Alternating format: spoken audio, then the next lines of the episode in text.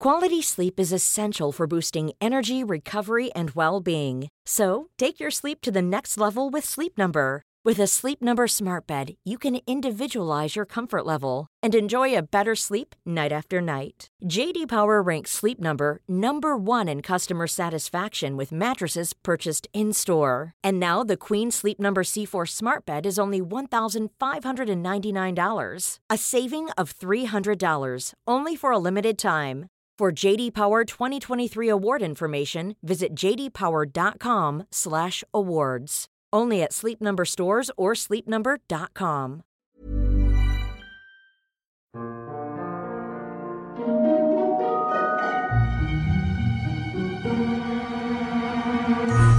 Hello, everyone, and welcome to the History of Byzantium, episode 241 Hungary for Security.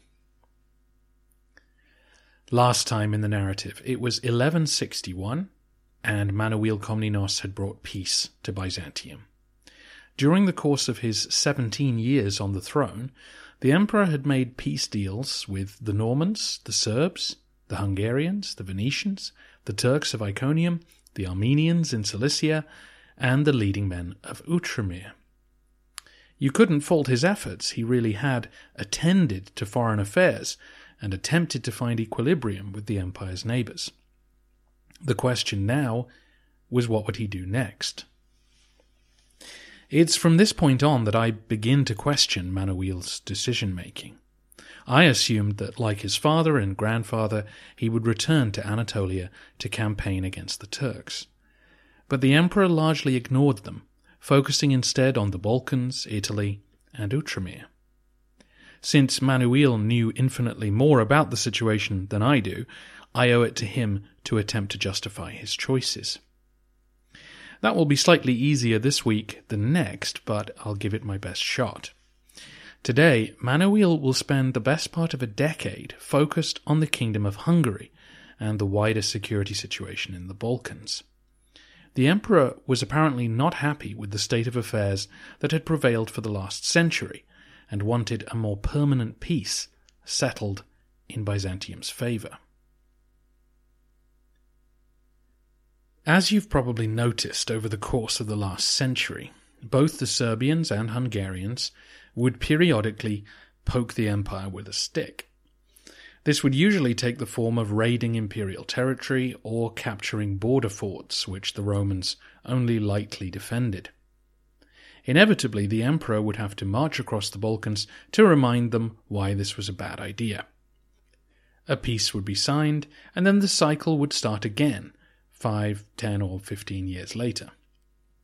It was tiresome, but seemed like the price of doing business in the region. Both Alexius and John chose to accept the status quo and used the periods of peace they were granted to focus on Anatolia. Manuel decided to do things differently, committing significant resources during the 1160s to gain a peace that would not be broken. I think Manuel's perspective was different from that of his ancestors because of his experience of the Second Crusade. The willingness of the French and German monarchs to march east created real anxiety in Manuel. He correctly identified their presence outside the gates of Constantinople as the most likely source of the empire's downfall, which meant that his priority, above all others, was to prevent another overland campaign to Jerusalem. The major threat seemed to come from the German emperor. He lived closest to Byzantium, carried that dangerous imperial title, and at this time was Frederick Barbarossa, a fearsome individual who'd rejected Byzantine peace overtures in favor of enforcing the claims of his office. Our historian John Kinnamus says explicitly that it was rumours of a German invasion that prompted Manuel to give priority to Hungarian affairs. There doesn't seem to be any evidence that Barbarossa planned on attacking Constantinople, but this was a period when the Byzantines remained in protracted discussions with the papacy, the Venetians, and the Normans about the potential for an anti Barbarossa alliance. All those powers feared Frederick's attempts to assert German rights over Italy, which we'll talk more about next week. Hungary The filling in a German Byzantine sandwich was obviously key to any theoretical war. The Germans would have to march through Hungary to get to the Danube, and therefore it was vital, from Constantinople's point of view, that the Hungarians and Germans should be on frosty terms. As you can imagine, relations between those two Central European powers was often cold, and clashes in the borderlands took place every generation. But in between, periods of détente followed, and with it, talks of closer relations. It was this talk that worried Manuel. Hungary also bordered two other powers who were relevant to the Romans, the Rus and the Serbians. The Rus you know all about. They were no longer united under one ruler, which made them less of a threat to Constantinople, but they could still lend military support to the Hungarians if it suited their interests. The Serbs were a more immediate problem. We haven't really talked about Serbia in detail, their political history is complicated, and militarily they were no match for the empire. My apologies to those interested in Serbian history, but I feel I've had to simplify things to keep the narrative comprehensible. The Serbs were divided into multiple states whose names and locations change across the centuries. Recently, though, whenever I refer to the emperor marching to Serbia, I'm referring to the lands which bordered the empire's outpost at Niš. This was the territory of the Grand Zupan of Serbia, whose capital was usually in the region of Raska. I've updated my map of the Balkans for this episode, so check it out at the website or on social media. The Serbs were still largely a pastoral people. They pushed their flocks around the mountains and forests of the Western Balkans, and their strongholds were so remote that there was little chance of the Romans attempting to take them. The problems came each year when the Serbs pushed their flocks down into the lowlands. This brought them into conflict with settled communities loyal to the empire, and encouraged brigandage on the major roads back to Constantinople. The Serbs had developed close ties with the Hungarians over the years, and action by one against the empire was often mirrored by the other, something Manuel was keen to shut down. Ultimately, Manuel probably wanted to return to the alliance which his father had enjoyed with successive German emperors, an alliance that would safeguard Constantinople from attack and ideally lead to cooperation against the Normans. But while Barbarossa seemed belligerent, Manuel aimed to make sure the powers in his backyard were firmly muzzled. The opportunity to kickstart this project came in 1162, when King Geza of Hungary died and the throne passed to his son, Stephen III. As with other societies whose origins were on the steppe, the Hungarians did not practice strict primogeniture. Instead, the king's other male relatives, particularly his brothers, had a claim to rule instead. Geza had two brothers, both of whom had fled the country and taken up refuge in the Byzantine capital. Manuel decided to press their claims in order to install an ally on the throne of Hungary. The brothers arrived at the border with a Byzantine army behind them, and the Hungarians accepted the emperor's suggestion. However, they rejected Geza's older brother, Stephen IV, because Manuel had married him to his niece, which made him look too much like a Roman puppet. They were willing to accept his younger brother, Ladislas. This worked for a year, but then Ladislas died, leading to a civil war between the two Stephens. Stephen III, Geza's son, remained the choice of the Hungarian elite. Manuel marched to the Danube, theoretically in support of Geza's brother, Stephen IV, but he was beginning to have doubts about imposing such an unpopular candidate on the Hungarians. Eventually, Manuel negotiated with Stephen III, as in Geza's son, and a deal was struck where the Byzantines would recognize him as king, but they would take away his brother, Bela, as a hostage. That would have been a good deal in itself, a reasonable guarantee of peace between the two sides, but Manuel clearly had bigger things in mind. It was the custom in Hungary to give younger princes their own appanage, a small territory within the Hungarian realm to govern as their own, a form of compensation for the fact that they were unlikely to inherit the throne itself. Bela's territory included parts of Croatia and the Dalmatian coast, lands which the Hungarians had captured a few decades earlier. Manuel saw an opportunity to bring these territories within the Byzantine orbit. There seems to be some debate about whether Bela's inheritance also included the lands of Frangochorion. This was the land between the Danube and Sava rivers, roughly between the old Roman fortress of Sirmium and the city of Belgrade. Again, check the map. Manuel was very keen to gain control of this area as well. It was a natural crossing point for Hungarian and Crusader armies heading south, and the local population were largely Orthodox, which made it less likely to resist Roman influence. Perhaps these lands were not a part of Bela's appanage, but Manuel insisted on taking them as part of the peace deal. To secure them, he offered the Hungarians his most precious diplomatic asset, his daughter, Maria. Bela would come to Constantinople and marry Manuel's only child. This was a very big deal, carrying with it the promise of peace and cooperation between the two great powers for decades to come. You may remember that Manuel's own mother was a Hungarian princess, so the emperor clearly felt a personal connection to Hungary and wanted peace secured for the next generation.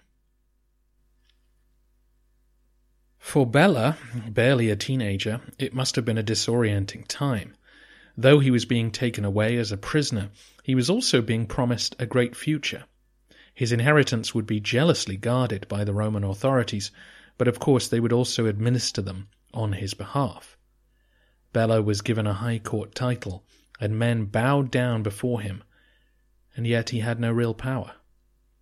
It's situations like this that demanded the creation of the phrase, a gilded cage. The Romans were not going to bow down before any old foreigner either, so Bela was educated in the Orthodox tradition and renamed Alexius. The Byzantine occupation of their new territories was light. The Dalmatian cities had a long history of independence, dating back to the collapse of Roman authority in Heraclius's day. Constantinople sent administrators, but few troops. More boots hit the ground in Frangochorion, but not so many that the Hungarians would feel threatened. Unfortunately for the peace, Manuel did not completely abandon Stephen IV, as in Geza's brother, whose marriage to the emperor's niece made him hard to get rid of. In 1164, Stephen took a band of supporters and installed himself at Sirmium. From there, he tried to drum up support for his right to be king. The actual king of Hungary, Stephen III, was understandably angry and felt that this violated the treaty he'd signed with Manuel. Both he and his uncle Stephen appealed to the German court for support, which alarmed Manuel. In spring 1165, the Hungarians invaded Frangochorion and besieged Stephen IV in the fortress of Semlin near Belgrade. Manuel marched to his aid, but was distracted when news came that as soon as he'd left Constantinople, his cousin Andronicus had escaped and gone on the run.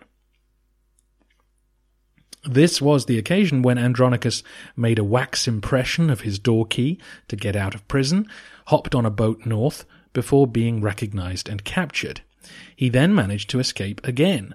He created a dummy to make his captors think he was, uh, well, relieving himself by the side of the road, but instead he disappeared into the trees and continued his journey north. Eventually he made it to one of the Rus courts and asked for help and apparently they were considering giving him some troops so that he could return to Byzantium. The possibility that Andronicus might work with the Hungarians against Manuel must have been a looming spectre. The emperor dispatched ambassadors who quickly found Andronicus and convinced his host that it would be much better if he handed him over. Meanwhile, back at Semlin, the Hungarians managed to convince a servant to poison Stephen IV, who died soon afterwards. The Hungarians took control of the fort but were quickly besieged by Manuel, who now arrived with his army. Komnenos dusted off his father's siege engines and began to use them to smash through Semlin's defences. During these operations, Andronicus was brought before the emperor. He must have made one hell of an apology, because Manuel forgave him, allowed him to take part in the attack, and then the next year appointed him governor of Cilicia. Needless to say, Manuel had a soft spot for Andronicus. The siege was soon over, and Frangochorion was back in imperial hands. The Hungarians had also sent men to Dalmatia to try and throw the Romans out of there, but the operation had been foiled with Venetian assistance. Manuel received news of this just as envoys from King Stephen appeared. Stephen was in a conciliatory mood now that his uncle was dead, and his representatives offered to hand back Frangochorion and Dalmatia to the empire. Emmanuel, probably less sarcastically than I'd like, replied, Oh, do you have other lands of mine called Frangochorion and Dalmatia? Because I already control territories by those names. Emmanuel marched back to Constantinople, satisfied that things were as he wanted them. He ordered the generals he left behind, though, to improve the defences of the local cities. It was a wise precaution, since war would resume the following year. Before we get to that, though, Manuel had a big announcement to make. Andronicus's escape had alerted him to the fact that until he had a legitimate heir, men within the new aristocracy might try to replace him. Manuel was by now married to Maria of Antioch, but they had yet to produce a son. She had been quite ill during the campaigning season and would later miscarry a child. It all left Manuel feeling a little insecure so he decided to nominate an heir. To the surprise of many, he chose young Bela, now Alexius. In front of the assembled nobility that autumn, Manuel presented his daughter and Bela, confirming their engagement and formally nominating Bela as his heir. The Komnenian clan were forced to swear oaths of loyalty to the new couple and bow before the Hungarian prince. Many grumbled at this imposition of a foreign boy as their superior. Andronicus was particularly vocal, and many agreed with him. Perhaps that's why he was shipped off to Cilicia soon afterwards. If you need a reminder of what Andronicus got up to next, then re listen to episode 238. The elevation of Bela looked like a radical move on paper. If Manuel died, the teenage Bela would become Emperor of the Romans. And if by some strange coincidence Stephen III died too, Bela would technically be Roman Emperor and Hungarian King at the same time. This would never have happened, of course. Neither the Romans nor the Hungarians had any incentive to unite their realms. Both courts would have found a way to prevent this. And it would have seemed a distant possibility at the time. Bela and Maria were still too young to wed, and King Stephen was only in his twenties. Manuel was just buying time until he could produce an heir of his own. Still, it was an unusual move, which somewhat fit with Manuel's more maverick tendencies. Once again, King Stephen invaded Frangochorion in spring 1166, this time seizing Sirmium. Stephen was under pressure from his nobles to test Byzantine resolve. Manuel responded swiftly and brutally. He sent troops to Sirmium to keep the Hungarians occupied. Then the Byzantine fleet sailed halfway along the Danube and helped another army cross into the unguarded Hungarian interior. After raiding around Transylvania for a few weeks, they led hundreds of prisoners back to the Roman side giving Manuel an excellent bargaining chip. King Stephen was thoroughly humbled and signed another treaty. The peace was negotiated by an Austrian duke who was able to represent Frederick Barbarossa's views while also mollifying Manuel. This foreign sponsored peace angered many amongst the Hungarian nobility who felt they had not been beaten by the Byzantines. The following spring, 1167, a coalition of 37 generals rebelled against their king and led 15,000 soldiers to Sirmium. If these men would only accept peace after being beaten by the Romans, then their wish was about to be granted. Manuel called upon the full strength of his army, demanding contingents be sent from both the Serbs and the Turks of Iconium. The emperor would not ride with them, though. According to Kinnamus, Manuel had fallen under his horse while playing polo that winter, injuring himself badly and suffering a concussion. So the emperor handed over command to his nephew, Andronicus Kontostephanos, who met the Hungarians in battle just outside Semlin in early July. Our eyewitness, John Kinnamus, was by now on hand to see things unfold, so we get a thorough description of the Roman army for the first time in a while. He says that the vanguard was made up of horse archers, both Turks and Cumans, and then Kontostephanos was in the centre, surrounded by the Varangians and other imperial guards, along with the Serb infantry and some Italian cavalry. On the left wing, regular Roman and Bulgarian troops were stationed, while on the right, the elite Roman cavalry waited with German and Turkic mercenaries. The Roman army was organized and specialized. Infantry and cavalry were all divided up to perform different functions. Infantry at the very front to absorb an enemy charge, with cavalry stationed behind. But then there were more infantry behind them to help prevent flanking, and in some cases more cavalry behind them as a reserve force. The Hungarians, by contrast, lined up in one solid mass, heavily armoured lancers in the front line with infantry in support. The Hungarians were a fearsome opponent, but the more flexible tactics of the Romans won the day. Kontostephanos sent his horse archers in to pepper the Hungarian line and induce them to charge forward. This they did. The Hungarians managed to break through the Roman left wing, sending the regular Byzantine troops fleeing back to the river Sava. But only some units fled, the others absorbed the charge and fought hand to hand with the enemy. In the centre, Andronicus's infantry also absorbed a cavalry charge. The Roman left wing now manoeuvred and were able to charge themselves into the flanks of the Hungarian formation. With everyone engaged, Andronicus led his own cavalry into the melee. The heavily armoured Romans used their maces to smash at the Hungarians, killing many in the carnage. Those on the Roman left who'd fled now reappeared, suggesting either their flight was prearranged or morale was so good that they'd been able to form up quickly. With new bodies joining the line, the Hungarians broke and fled. They had no reserve force, as the Romans had. And without men to protect their retreat, withdrawal meant a rout. With so many horse archers in the Byzantine ranks, this was always going to end in disaster, and the Romans were merciless in their pursuit, leaving the battlefield littered with the enemy dead. It was a comprehensive victory, and Manuel marched up to the Danube to enforce a comprehensive peace.